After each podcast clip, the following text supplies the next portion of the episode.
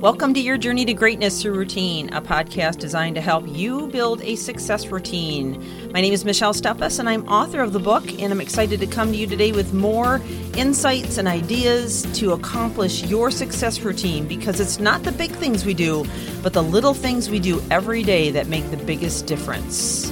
So let's get on with the podcast. Welcome back to the podcast on Is Fear Holding You Back? And this has really been a great series. I hope that you've joined us all the way through from the very beginning. If you're just jumping on now, I would encourage you to go back and listen to the rest of this. We have had a lot of rich content from the very beginning, discussing the science, psychology, and physiology behind the differences of emotions of fear and love, which all emotions are based in either fear or love. So being very self-aware of what emotions you're in and where they may be tagged, whether it be fear or love, helps you really to differentiate how to sift through what may have become just patterns or habits in your emotional responses. And that's the purpose behind this series. That's the theme behind it. And then we went through a list of about 25 of each of the fear-based and love-based emotions. And now we're going through a list on 10 areas that you really need to be careful about that may indicate that you have some fears holding you back. So I've got 10 of them I've been going through here. And we are now on number 8. Which is the fear of something bad happening. And this one's really common, much more common than any of us want to admit. We all get caught up in thinking the worst of situations, overthinking, laying awake at night thinking about things that have not happened yet, wondering if they will, fearing the worst of every scenario, situation, disagreement, relational issue, financial issue, job issue. We do it constantly, probably more than any of us want to realize. And so what I want to encourage you to do on this particular one, and really this would work great for any of them, is to begin to take a record of whenever you catch yourself thinking about worst case scenarios. Bad things are going to happen in life. It's inevitable. But if you can kind of keep score, I think it may dawn on you how much you're doing it and you don't need to. Because, I can't tell you how many times that I sent an email or read an email or a text message or maybe had a conversation that felt like it went a little bit south and then just overthought. Or maybe, I do a lot of speaking, so a speaking engagement or maybe a corporate training event, and I just didn't feel like I provided all the content that I wanted to, and it's just overthinking about it. And come to find out, I end up getting, just the opposite in response in a day or so, or maybe in a few hours, and go, oh my gosh, how much time did I just waste overthinking something because I'm beating myself up over something that has not even happened. I'm assuming the worst.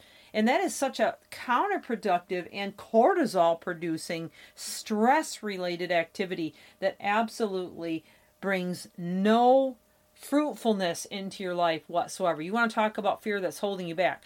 The fear of something bad happening. So when people are constantly in fear of something bad happening, it will totally paralyze and restrict their activities.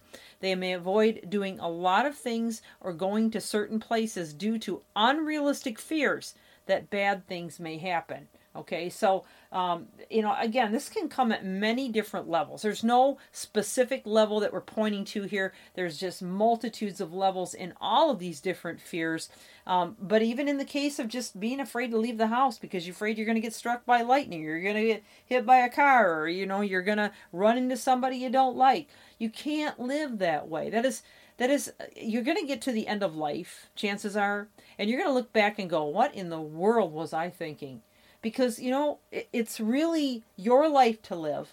No, you're not going to make everybody happy. No, you're not going to get it right 100% of the time. So you might as well just jump out and do it. Fulfill the calling in your life and don't worry about making mistakes. In fact, learn to laugh at yourself. The more that I have learned to laugh at myself, the more fun I have with it. So, say I'll send an email and there's some kind of a goofy phrase that I end up in there, and I'm like, oh my gosh, why did I just send that? and you know, maybe it's a potential client or something. So instead of sitting there overthinking it, I'll just send another email and be comical about it. And you know what? 99.9% of the time, they'll write back, you know, they'll say something funny in return or respond with, hey, no problem. And then the case is closed. So we really overthink things far more than we need to. Okay, number 9, the fear of getting hurt.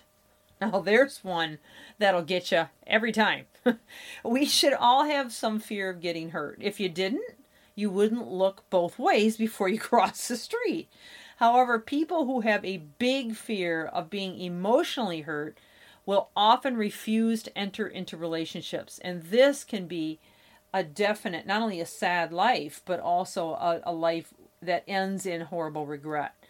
They may avoid friendships. They may keep family at arm's length, or maybe be defensive, maybe put walls up, and skip romantic relationships due to a fear that they won't be able to handle getting hurt. Now, usually these are people that have been hurt before in some way, shape, or form in a relationship.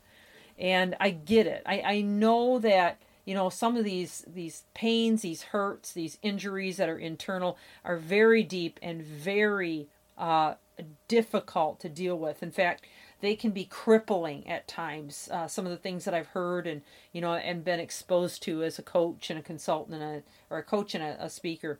But the thing is, you know, you can't just hang your hat on something of the past, because anytime you do that, you end up rehearsing the same ugly emotions and continually releasing that cortisol and strengthening those neural networks that hurt you to begin with. The idea is, let's do away with those neural networks by choosing to rewire our brains, pruning off the old hurtful ones, reversing our physiology, intentionally looking towards the future with more hope and more zeal that things are going to be better, and chances are you'll be able to correct all of those internal battles that you have and begin to live a very full, very rich life and relationships as well. Well, we run out of time. I've got just one left. I'll save that for tomorrow. This is Michelle Steffes, Your Journey to Greatness Through Routine. So good to have you on the podcast. Wish you an amazing day. Thank you for